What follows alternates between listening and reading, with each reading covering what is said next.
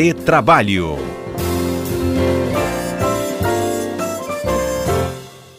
Gente, nessa edição do Retrabalho, eu vou apresentar para vocês um caso gravíssimo que chegou aos extremos. Isso foi aqui no Brasil, viu, gente? São Leopoldo, Rio Grande do Sul. Foi na última segunda-feira. Um funcionário foi morto pelo patrão, viu? Chefe, durante o expediente. De acordo com a polícia, a motivação do crime ela teria ocorrido depois de um desentendimento. Isso por conta do horário que era estipulado para o intervalo para o cafezinho. O delegado que apurou o caso contou ainda que o gestor, que não é o proprietário da empresa, tá?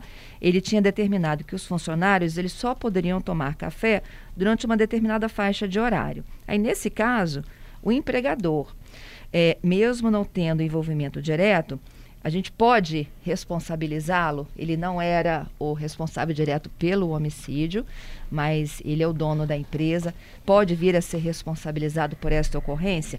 Além desse fato, eu acho que a gente precisa de falar dessas relações, né, quase que de escravidão, não é mesmo, gente? A gente falou de escravidão no episódio passado.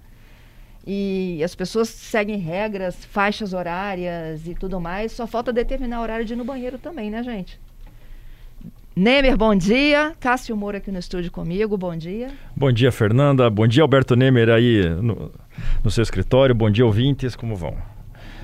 Bom dia, bom dia, Fernanda. Bom dia, Cássio Moro e bom dia a todos os ouvintes da CBN. Ô, Nemer, o que, que, você achou aí da, desse episódio, assim? É...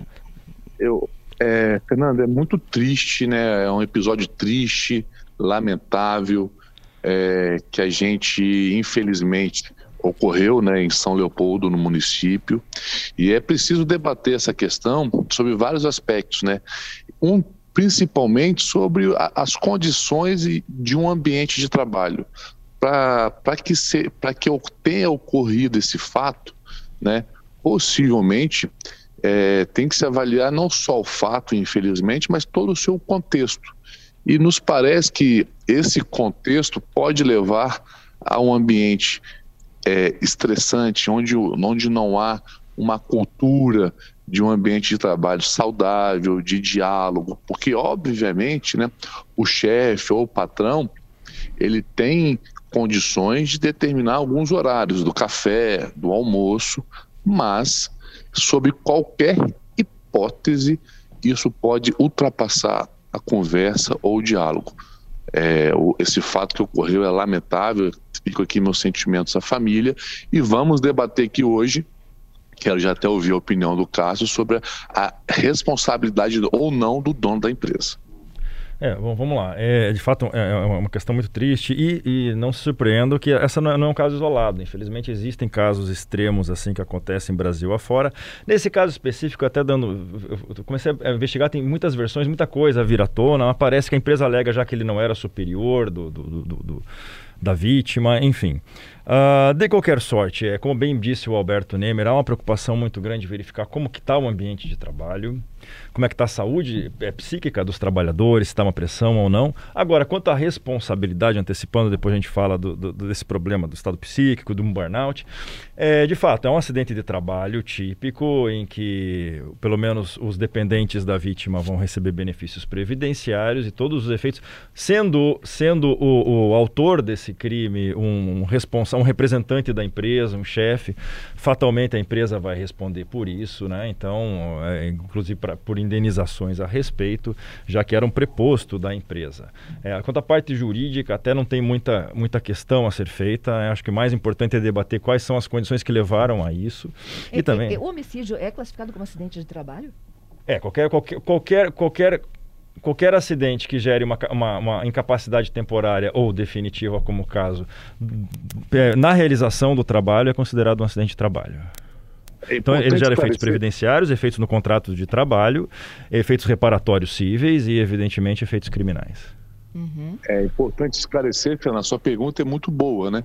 É, o homicídio, nesse caso, além de ser considerado acidente de trabalho, né, ela vai ter outras é, vai desaguar em outras áreas, como disse o Cássio. Possivelmente vai se apurar é, a questão da seara criminal, né, a investigação desse homicídio, porque também tem reflexo na área criminal. Então haverá, por certo, uma investigação para apurar essa, esse, esse, esse falecimento e também há também deságua também na área trabalhista é, e nesse caso, como bem disse o Cássio, o empregador, né, não a pessoa física do, do dono da empresa, mas a empresa, no caso é, na, na seara trabalhista, é sim responsável por esse ato. Ele responde de forma objetiva nesse caso. O que, que significa isso? Independentemente de culpa. Então, ele vai ser, é, se demandado for, possivelmente vai ser condenado na Justiça do Trabalho a reparar danos morais e, eventualmente, danos materiais. Agora, a que ponto chegam as relações né, dentro do ambiente de trabalho? Né? O, o Cássio falou que há inúmeras versões aí para apuração da polícia, de uma delas é inclusive que não havia essa relação né, de subordinação que ele não era o gestor, que eles eram até colegas de trabalho, que um tinha dado carona para o outro no, no final de semana anterior a esse episódio aí da última segunda-feira. Mas a, a, que ponto essas relações chegam? E assim, não é uma exclusividade da, da, dessa indústria lá em São Leopoldo, né? Eu acho que a gente está no mundo mesmo em que as pessoas estão sendo cada vez mais exigidas, não? É, nós temos dois fatores aí importantes, né? Cada vez mais as, as pessoas estão sendo mais exigidas, aquela busca por uma produtividade maior para superar o concorrente. Então se cria cada vez um ambiente mais hostil, um ambiente que exige mais da pessoa e fatalmente exige-se mais, mais pressão. É, de outro lado, a gente está sa saindo de um mundo pandêmico ainda, né? Que as pessoas estão começando a voltar a ter contatos presenciais depois daquela tensão toda da pandemia. Acho eu, né? É, é já foge um pouco da nossa área é, trabalhista. Isso tudo, isso tudo cria um, um, um, um ambiente bastante desfavorável. Acho que está todo mundo cansado, bastante estressado. Essa vida diária de hoje, nesse cenário pós-pandêmico ou saindo da pandemia, bastante agressivo. E as empresas têm que tomar cuidado com isso. A gente vê, a gente vê um sistema é, é, é muito antigo, muito arcaico. Nós temos aqueles exames é, rotineiros né, é, é, para verificar a saúde do trabalhador, em que não se faz sequer especulação de como está a saúde psíquica. Mental, isso A aí. saúde mental. Então, talvez, implementando políticas que verifiquem nos exames a questão psíquica do dos trabalhadores seja interessante e, e sempre pri, primar pelo, pelo, por um ambiente saudável, um, um ambiente agradável de trabalho. Nemer? Sem dúvida. Aí, somando ao que o Cássio disse, Fernanda, é importante as empresas né, manterem e abrir a oportunidade de conversa e de diálogo, né? porque a gente precisa sempre estar acompanhando é, nessa relação de trabalho os eventuais problemas e dificuldades da, dos trabalhadores, né? que todos nós somos seres humanos, temos dificuldades às vezes, temos problemas, então a empresa tem que ter essa proatividade de, além do diálogo, oportunizar o trabalhador de buscar ajuda por ela ou pelo sindicato, mas é muito importante ele ter essa liberdade e a empresa, fica aqui mais uma sugestão, de sempre proporcionar um ambiente de trabalho saudável em todos os aspectos. E, é, e, e como é que ela faz isso? É ouvindo seus trabalhadores, verificando o ambiente de trabalho, verificando se tem assédio, combatendo o assédio, aplicando justa, justa causa ou advertência para quem infringe, quem perturba o ambiente de trabalho, que pode levar a esse caso excepcional e muito triste. Uhum. Então, como a gente já iniciou o quadro de hoje falando que foi uma condição excepcional, é, eu queria né, não chegar né, no episódio morte, um matando o outro, mas como lidar com essas brigas em ambientes de trabalho. Qual é a orientação geral, assim, quando há uma briga entre um, um funcionário e outro, e aí ou, ou um gestor e um, e um subordinado? Qual é a orientação de fato e na prática? Ambos são demitidos? Bom, aí depende da, da, situação, né? depende do caso concreto e qual a gravidade da situação. É, agora, é importante que a empresa faça alguma coisa e não se omita. Quando ela se omite numa discussão dessa, ou até mesmo quando, quando se cria um dano, por exemplo, os trabalhadores deram um apelido para um determinado funcionário, a empresa tem que, tem que agir, ela tem que evitar esse tipo de ação, né? evitar o conflito desde o começo. Então, dialogar, de repente, advertir as partes.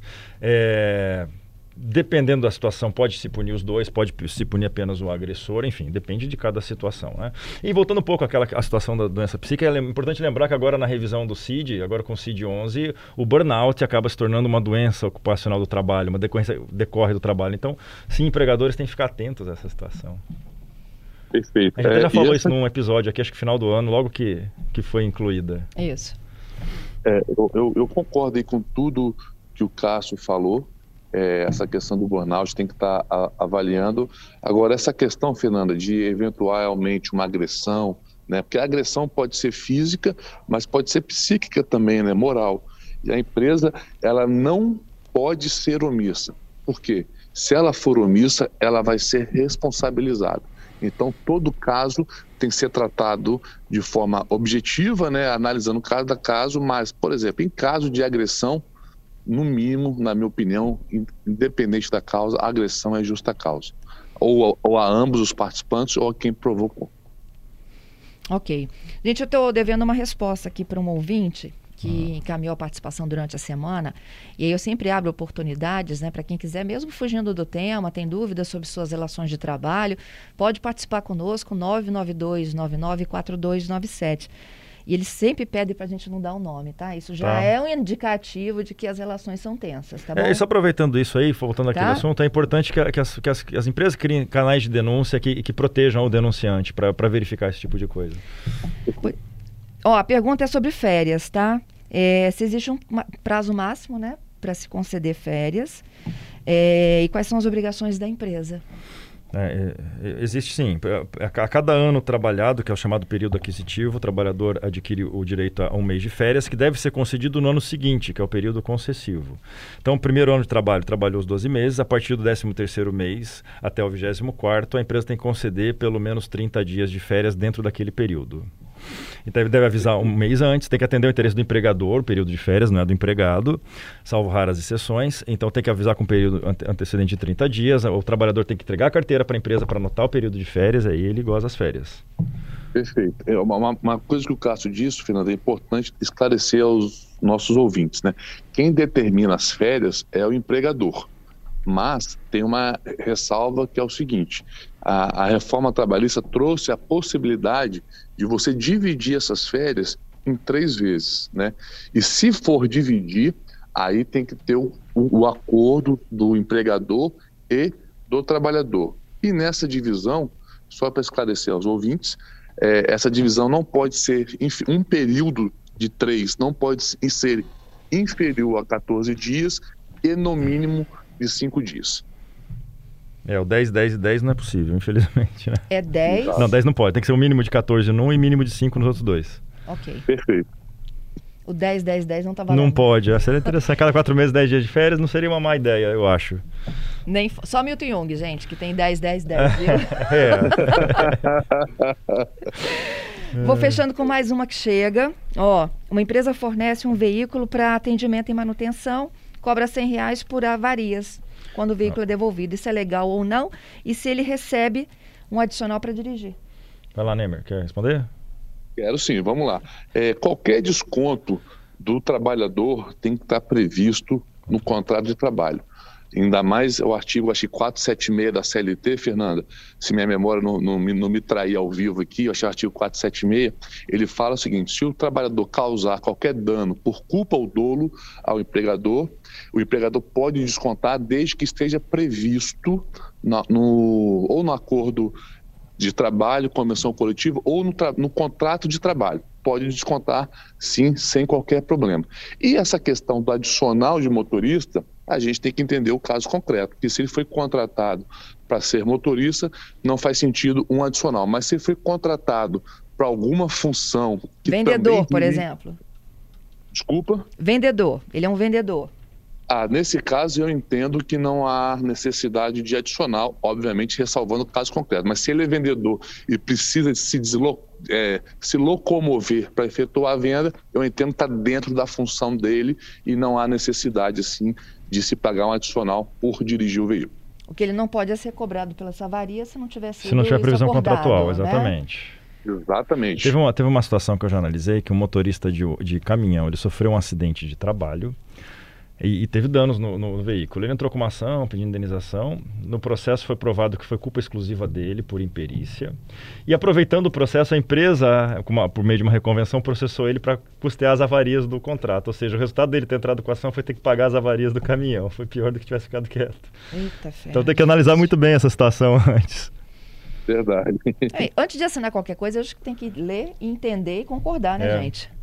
Sem dúvida, a gente não pode é, querer se esquivar da nossa responsabilidade, né? Quando a gente assina, a gente tem que ter consciência do que está assinando. Concordo com você, Fernando.